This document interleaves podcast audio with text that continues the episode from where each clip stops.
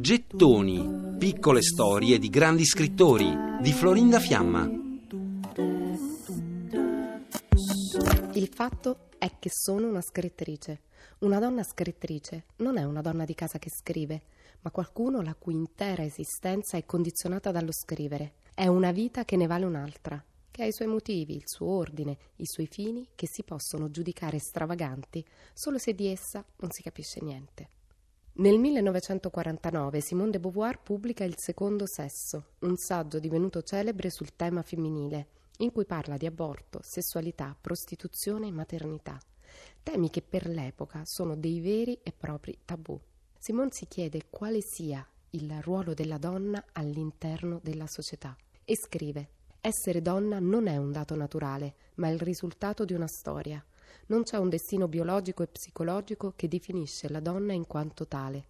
Tale destino è la conseguenza della storia della civiltà e per ogni donna la storia della sua vita. Forse proprio per scardinare la figura della donna che può essere solo madre e moglie o magari solo per pigrizia, Simone in vita sua cucina pochissimo. Per molti anni non ha una casa tutta sua e perciò nemmeno una cucina. Per anni vive in alberghi, stanze ammobiliate, in luoghi senza cucine e per un periodo si trasferisce in una sorta di comune con Sartre e degli studenti che entrano nel loro menage diventando amanti di tutti e due. E lo scrittore Albert Camus, che è amico sia di Sartre che della de Beauvoir, racconta che in casa loro si mangiava come in caserma. C'era un pentolone di pasta e fagioli al centro della tavola da cui ognuno poteva tranquillamente rimestare con lo stesso cucchiaio.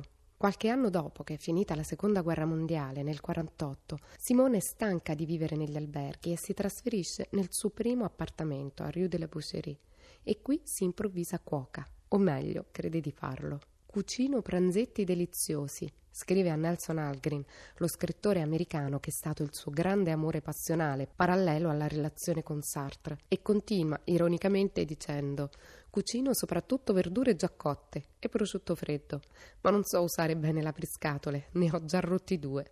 Poi nel 1954, quando ha 48 anni, compra la sua prima casa, un appartamentino al pian terreno a Montparnasse, a poche centinaia di metri dal ricco appartamento in cui nacque, quando la famiglia de Beauvoir faceva ancora parte dell'alta borghesia e non aveva ancora subito il tracollo finanziario.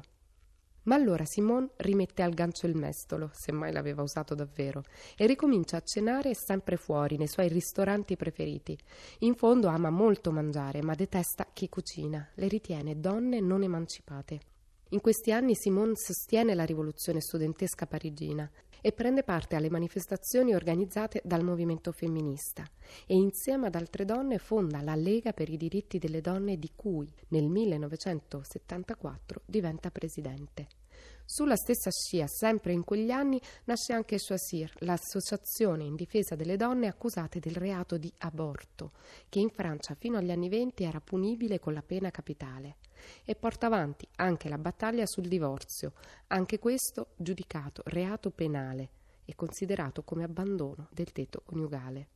Nel secondo sesso, Simone de Beauvoir scrive c'è una strana malafede nel conciliare il disprezzo per le donne con il rispetto di cui si circondano le madri.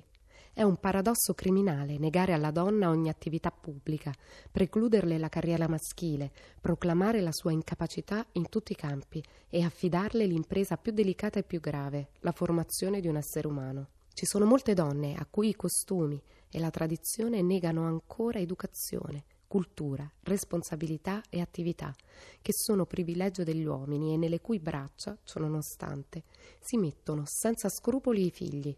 Bisognerebbe che la donna fosse perfettamente felice o che fosse una santa per resistere alla tentazione di abusare dei suoi diritti.